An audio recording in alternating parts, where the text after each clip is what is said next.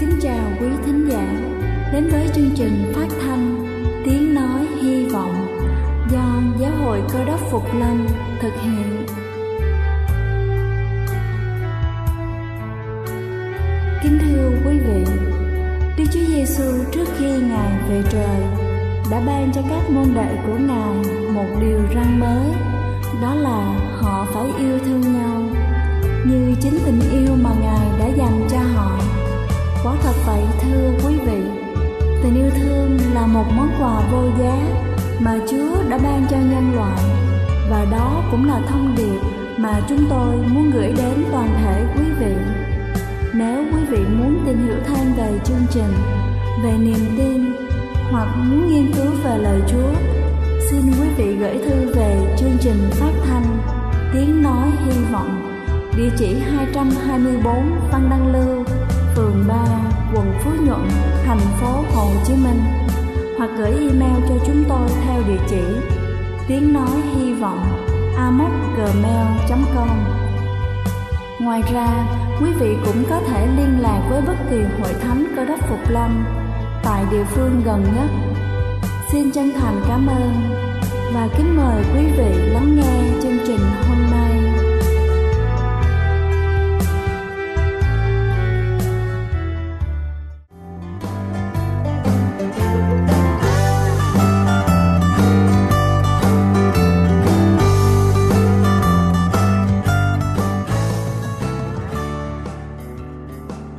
Kính chào quý vị thính giả đang lắng nghe chương trình phát thanh tiếng nói hy vọng.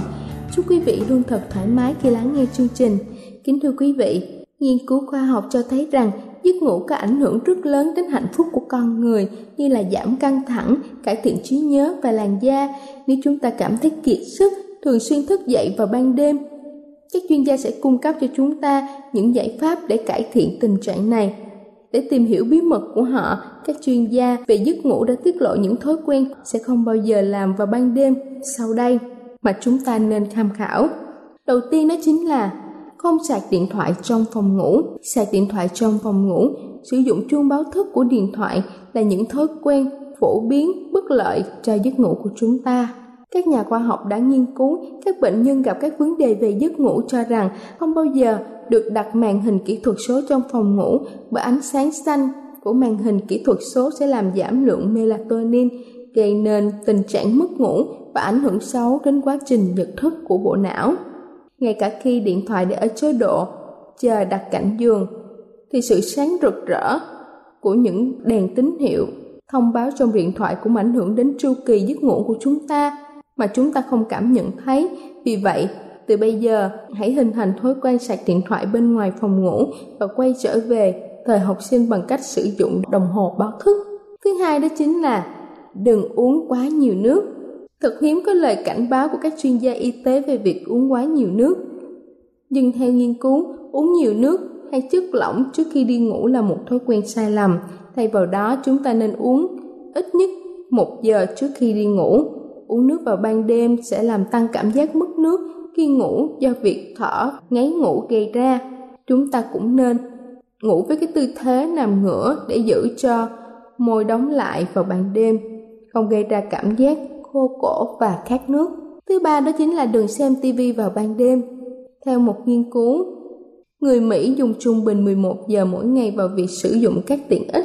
Trên thực tế, phần lớn cuộc sống của chúng ta hiện nay dành cho việc sử dụng thiết bị công nghệ như là điện thoại, máy tính, TV, sự phụ thuộc vào công nghệ này đang hủy hoại tâm trí và cơ thể của chúng ta mỗi ngày. Không thể cắt bỏ hoàn toàn các thiết bị công nghệ đối với một nhân viên văn phòng, tuy nhiên chúng ta nên hạn chế nhìn vào màn hình của các thiết bị kỹ thuật số để không ảnh hưởng đến giấc ngủ. Ở mức tối thiểu, chúng ta nên tắt TV khoảng một giờ trước khi ngủ để tâm trí được thư giãn. Tuyệt đối đừng bao giờ lên giường với cái laptop đang chiếu phim. Thứ tư đó chính là không tập thể dục vào ban đêm giấc ngủ và việc tập thể dục có một mối liên hệ khó hiểu. Tập thể dục rất tốt cho sức khỏe, nhưng nếu chúng ta tập thể dục trước khi ngủ sẽ làm tăng nhịp tim, điều này vô cùng bất lợi cho chúng ta. Vì vậy, chúng ta phải làm gì để có được sự cân bằng lý tưởng?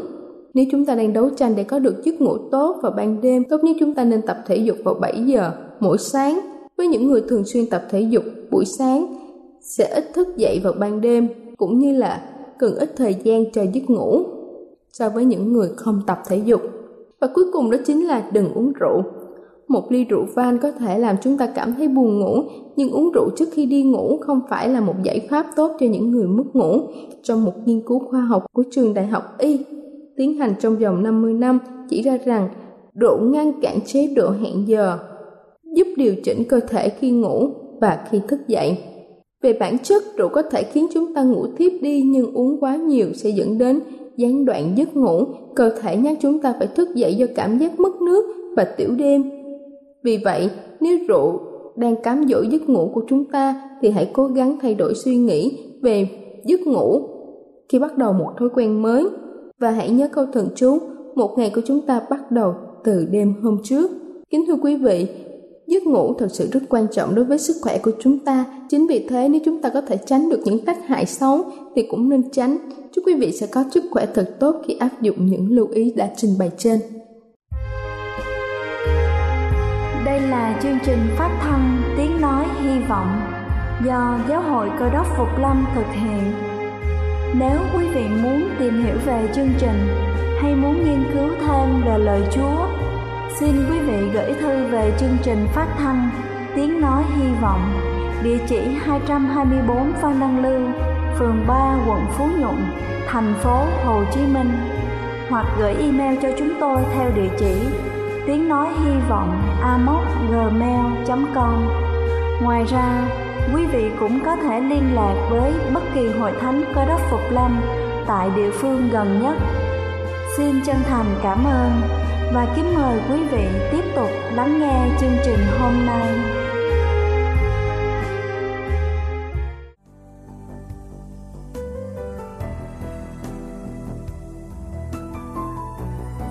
Kính thưa quý vị, và giờ này xin kính mời quý vị cùng lắng lòng để lắng nghe sứ điệp ngày hôm nay với chủ đề Rao giảng tin lành.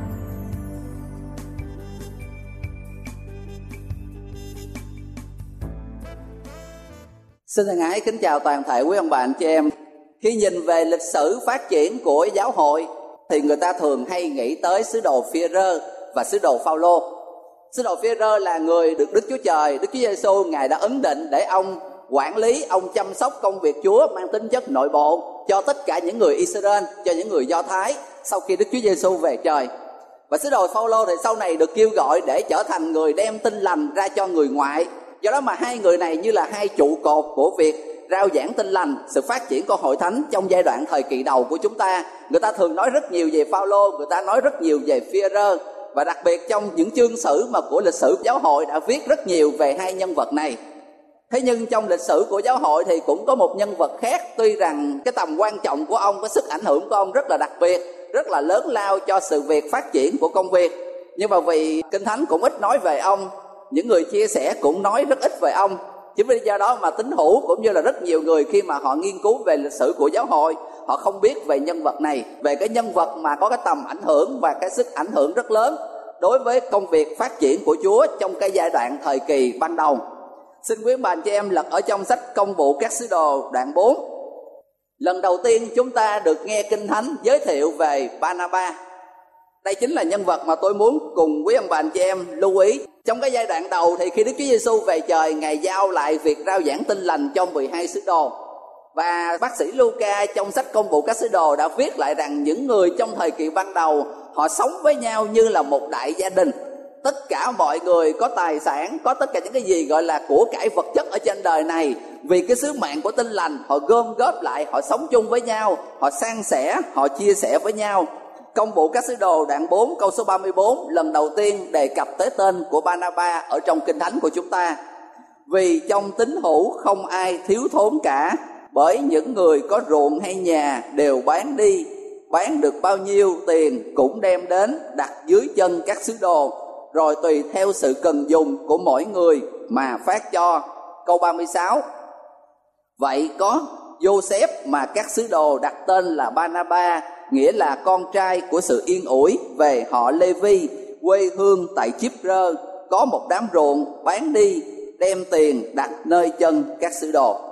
Khi mà những người nghiên cứu về lịch sử của hội thánh, họ nghiên cứu tại sao trong cái giai đoạn này đầy khó khăn, đầy chắc chở giáo hội chưa hề có một cái cơ cấu nào hết, mà tinh lành của Chúa lại được phát triển với cái tốc độ, với cái tỷ lệ gọi là nhanh nhất ở trong lịch sử của nhân loại của chúng ta và đây là một trong những lý do, đó chính là những người ở thời kỳ ban đầu, những người tiền xu của phong trào cơ đốc nhân như vậy, họ đã hy sinh tất cả những gì họ có.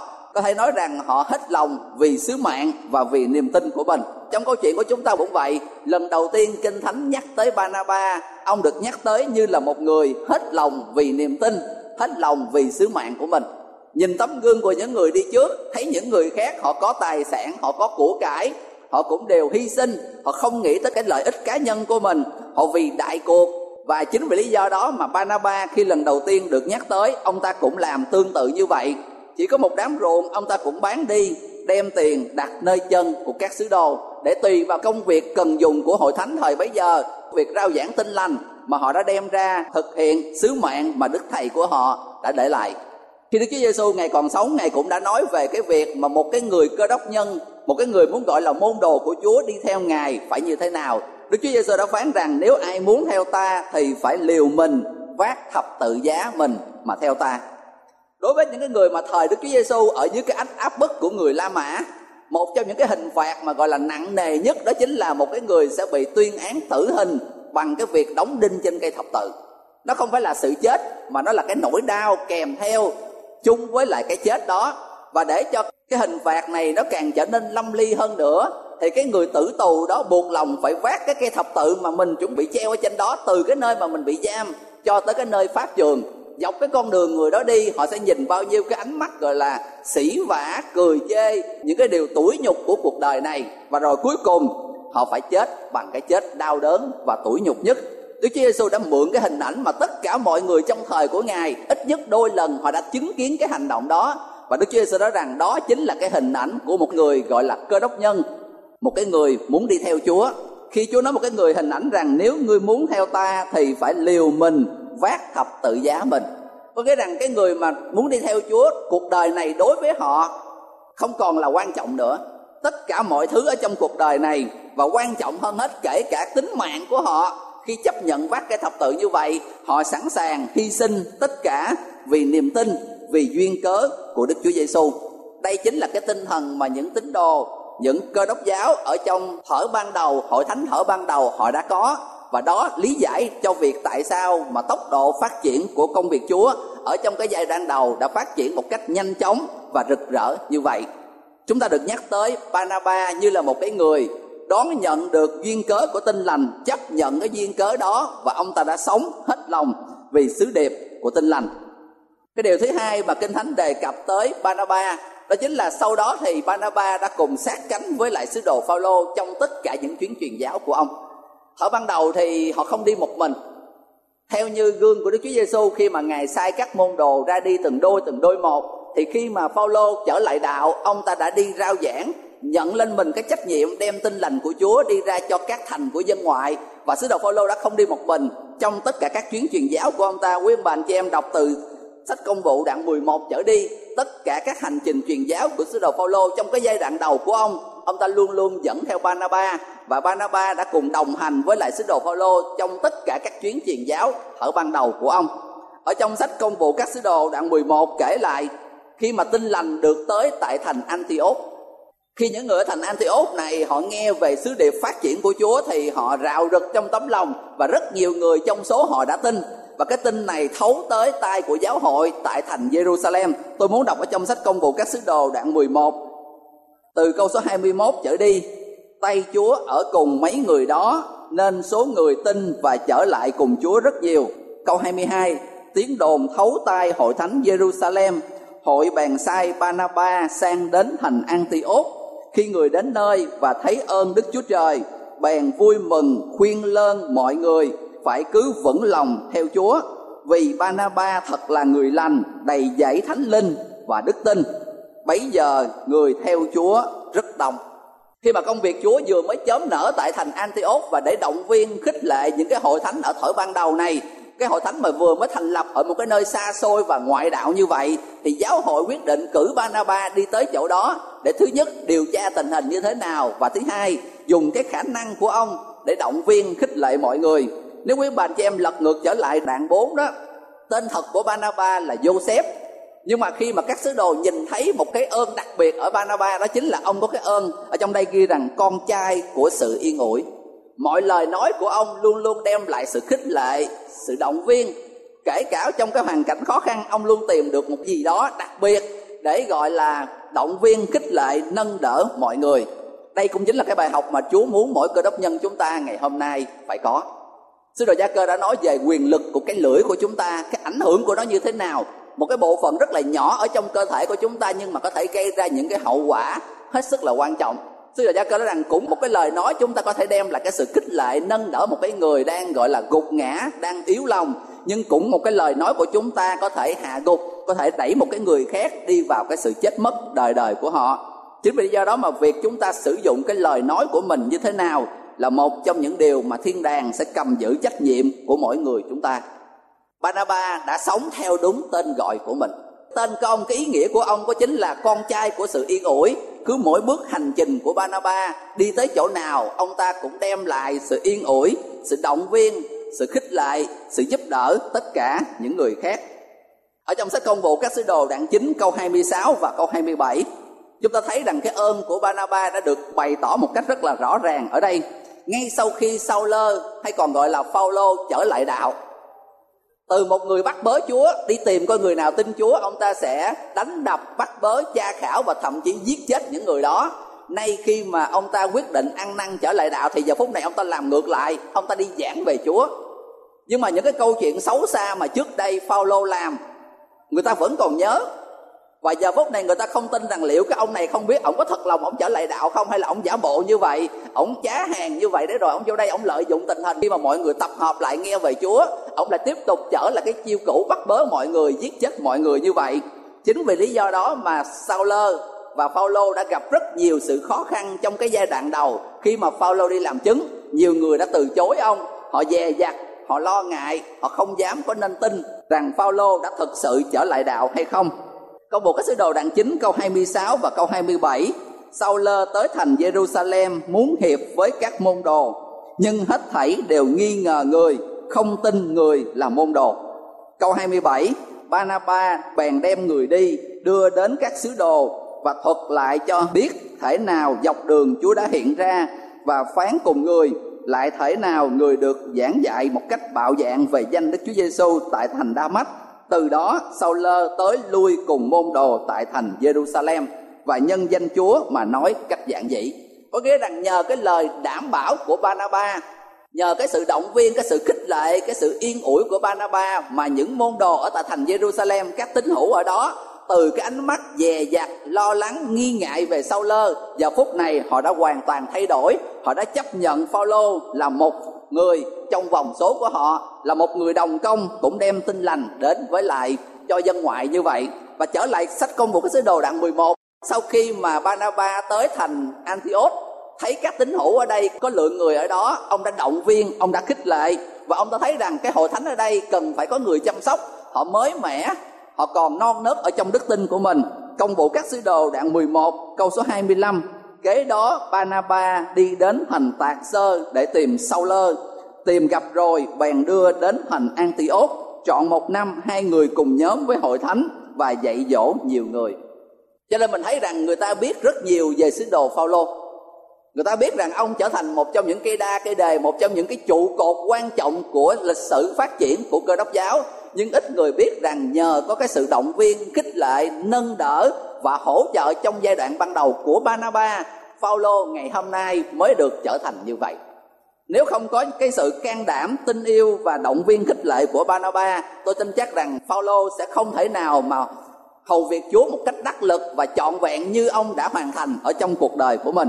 Tóm lại cái bài học thứ hai về cuộc đời của Banaba bên cạnh cái bài học thứ nhất là ông ta hết lòng vì sứ mạng cái bài học thứ hai đó chính là ông ta đã sống đúng theo cái tên gọi của mình. Tên gọi của ông ta, cái danh xưng của ông ta là con trai của sự yên ủi. Và mọi hành động, cử chỉ và lời nói của ông đều đem lại sự yên ủi, sự khích lệ cho những người mà ông ta gặp gỡ hàng ngày. Cuối câu số 26 ấy là ở tại thành Antioch, người ta bắt đầu xưng môn đồ, những người theo Chúa là cơ rê tiên đây là một cái từ phiên âm theo tiếng Pháp của chúng ta cái từ này mà ngày hôm nay trong cái ngôn ngữ thường gọi của chúng ta đó chính là cơ đốc nhân từ cái thời điểm thành Antioch này trở đi, từ cái thời điểm mà Barnabas đã tới đây để đem cái sứ điệp yên ủi người hầu việc Chúa Phaolô, mà rồi những người đi theo Chúa từ thời điểm đó trở đi, được một cách hãnh diện gọi bản thân mình là cơ đốc nhân, là những người đi theo Chúa.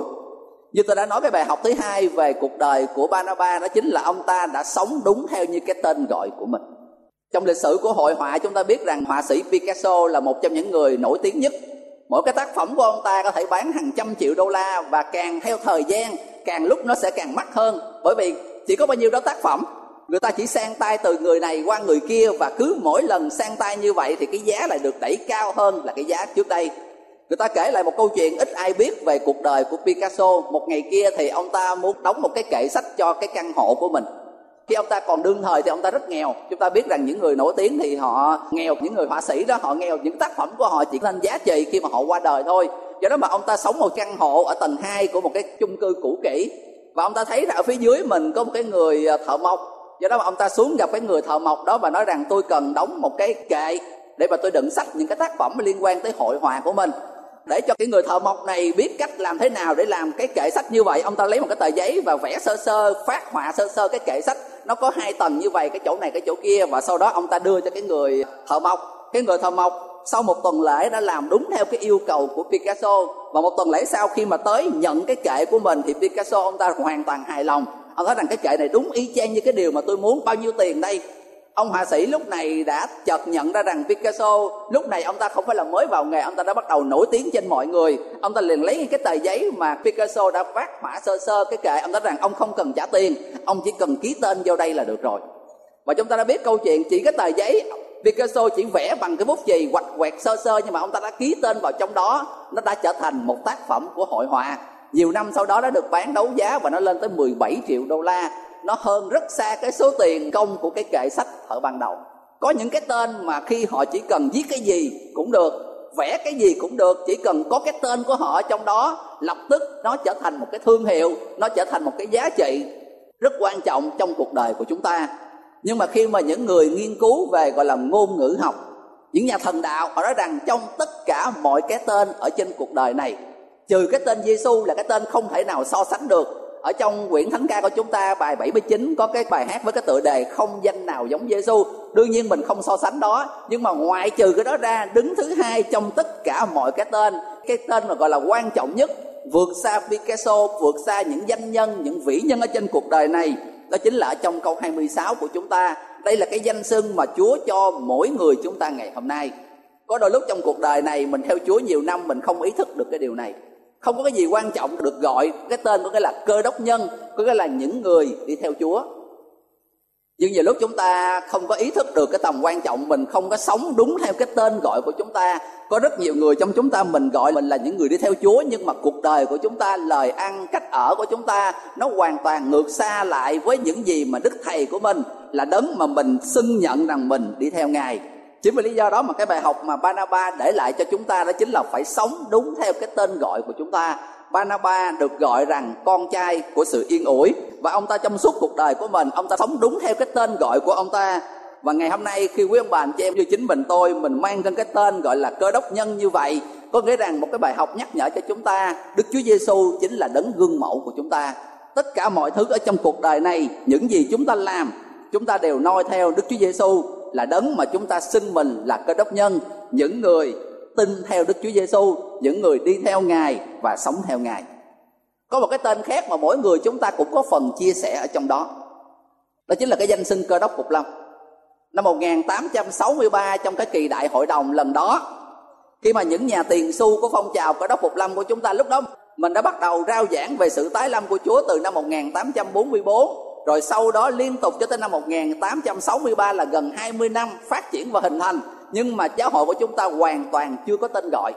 Năm 1863 trong cái kỳ đại hội đồng lần đó thì đại biểu ở khắp nơi trên thế giới họ đã tề tụ lại và họ đã quyết định rằng mình phải có một cái tên gọi để ra khi mà mình giới thiệu mình với người khác, mình giới thiệu mình là ai? Hoặc là khi người ta muốn nói về mình, người ta muốn gia nhập vô đạo của mình, người ta biết mình là thế nào, chứ không có thể nào mà nói khi ở chỗ này, khi họ ở chỗ kia. Dính theo cái tên của cái người giảng là không được. Họ quyết định chọn một cái tên ở trong đó, và trong suốt một ngày trời, rất nhiều cái tên đã được đưa ra, nhiều danh xưng đã được đưa ra. Họ đã cầu nguyện, họ đã chọn lựa, và cuối cùng trong tất cả mọi thứ đó, chữ cơ đốc phục lâm nghỉ ngày thứ bảy là cái tên đã được chọn lựa tại sao lại chọn hai cái điều này? Trong bao nhiêu điều ở trong kinh thánh, những người tiền su của phong trào cơ đốc phục lâm thì họ thấy rằng cái điều đặc nghĩ ngày thứ bảy là nói về cái niềm tin đặc biệt của mình. Cả cái thế giới của cơ đốc giáo, khi tất cả mọi người giữ sai cái điều răng thứ tư, thì chúng ta muốn nhấn mạnh, kêu gọi mọi người quay trở lại thờ phượng ngày thứ bảy. Quan trọng hơn cái chữ cơ đốc phục lâm. Kể từ cái bữa tối thứ năm, khi mà Đức Chúa Giêsu ăn cái bữa ăn cuối cùng giữa ngày với các môn đồ trong sách văn đoạn 14 Đức Chúa Giêsu đã hứa với các môn đồ rằng ta đi sắm sẵn cho các ngươi một chỗ. Khi ta đã đi và đã sắm sẵn cho các ngươi một chỗ rồi, bốn cái chữ ta sẽ trở lại. Và từ cái thời điểm đó trở đi, các môn đồ lần lượt từ thế hệ này qua thế hệ khác, họ trông mong, họ chờ đợi ngày chúa trở lại. Và chúng ta, những người tiền xu của phong trào của chúng ta cũng tương tự như vậy. Đó là lý do tại sao mà trong bao nhiêu cái tên được gợi ý hàng trăm cái tên gọi khác nhau họ đã quyết định chọn cái chữ cơ đốc phục lâm là như vậy. Có cái là mình sống mỗi ngày trong cái tinh thần chờ đợi chúa giêsu trở lại. Nhưng có thể đâu đó trong cuộc đời này vì bận rộn với cuộc sống thường ngày, vì bị ảnh hưởng bởi cái xã hội mà mình đang sống, dần dần chúng ta không còn sống theo cái tên gọi là cái sứ điệp, cái tinh thần của sự chờ chúa trở lại. Mình biết theo như kinh thánh nói, một ngày nào đó chúa sẽ trở lại nhưng mà mình cũng biết rằng những cái dấu hiệu của thời kỳ cho biết rằng cái sự tái lâm của chúa đang rất gần. Mọi dấu hiệu đều đã ứng nghiệm.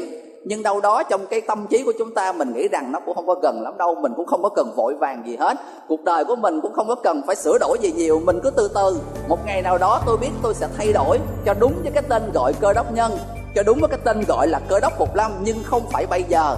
Mình cứ để cho cái điều đó nó làm nuôi dưỡng chúng ta và lừa dối bản thân của chúng ta do đó mà Banaba tới cái tên gọi của ông nhắc nhở với mỗi người chúng ta, đó chính là phải sống đúng với lại cái danh xưng của mỗi người.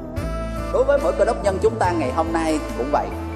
Mỗi người chúng ta được chúa giao cho những công việc khác nhau, ở những cái trách nhiệm khác nhau, ở những cái talent khác nhau. Nhưng nếu chúng ta trung tính làm tất cả những gì mà chúa giao cho chúng ta làm, trong mọi khả năng của chúng ta nếu như chúng ta chỉ có một cái ơn như Banaba đơn giản có thể sử dụng những cái lời nói an ủi, động viên, khích lệ thôi. Và nếu như chúng ta làm tốt cái điều đó, chúng ta cũng sẽ thành công như Banaba đã thành công. Nếu như tất cả mọi tín hữu của chúng ta đều là những người như Banaba tôi tin chắc rằng công việc của Chúa không phải chỉ phát triển ở đây, mà sẽ phát triển trên toàn cái cõi đất nước Việt Nam của chúng ta. Amen.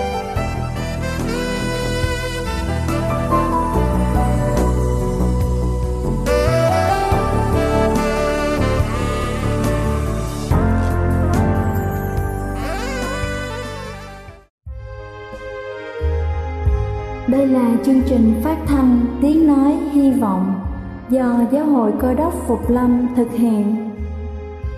Nếu quý vị muốn tìm hiểu về chương trình hay muốn nghiên cứu thêm về lời Chúa, xin mời quý vị gửi thư về chương trình phát thanh Tiếng Nói Hy Vọng, địa chỉ 224 Văn Đăng Lưu, phường 3, quận Phú Nhuận, thành phố Hồ Chí Minh hoặc gửi email cho chúng tôi theo địa chỉ tiếng nói hy vọng gmail.com Ngoài ra, quý vị cũng có thể liên lạc với bất kỳ hội thánh cơ đốc phục lâm tại địa phương gần nhất.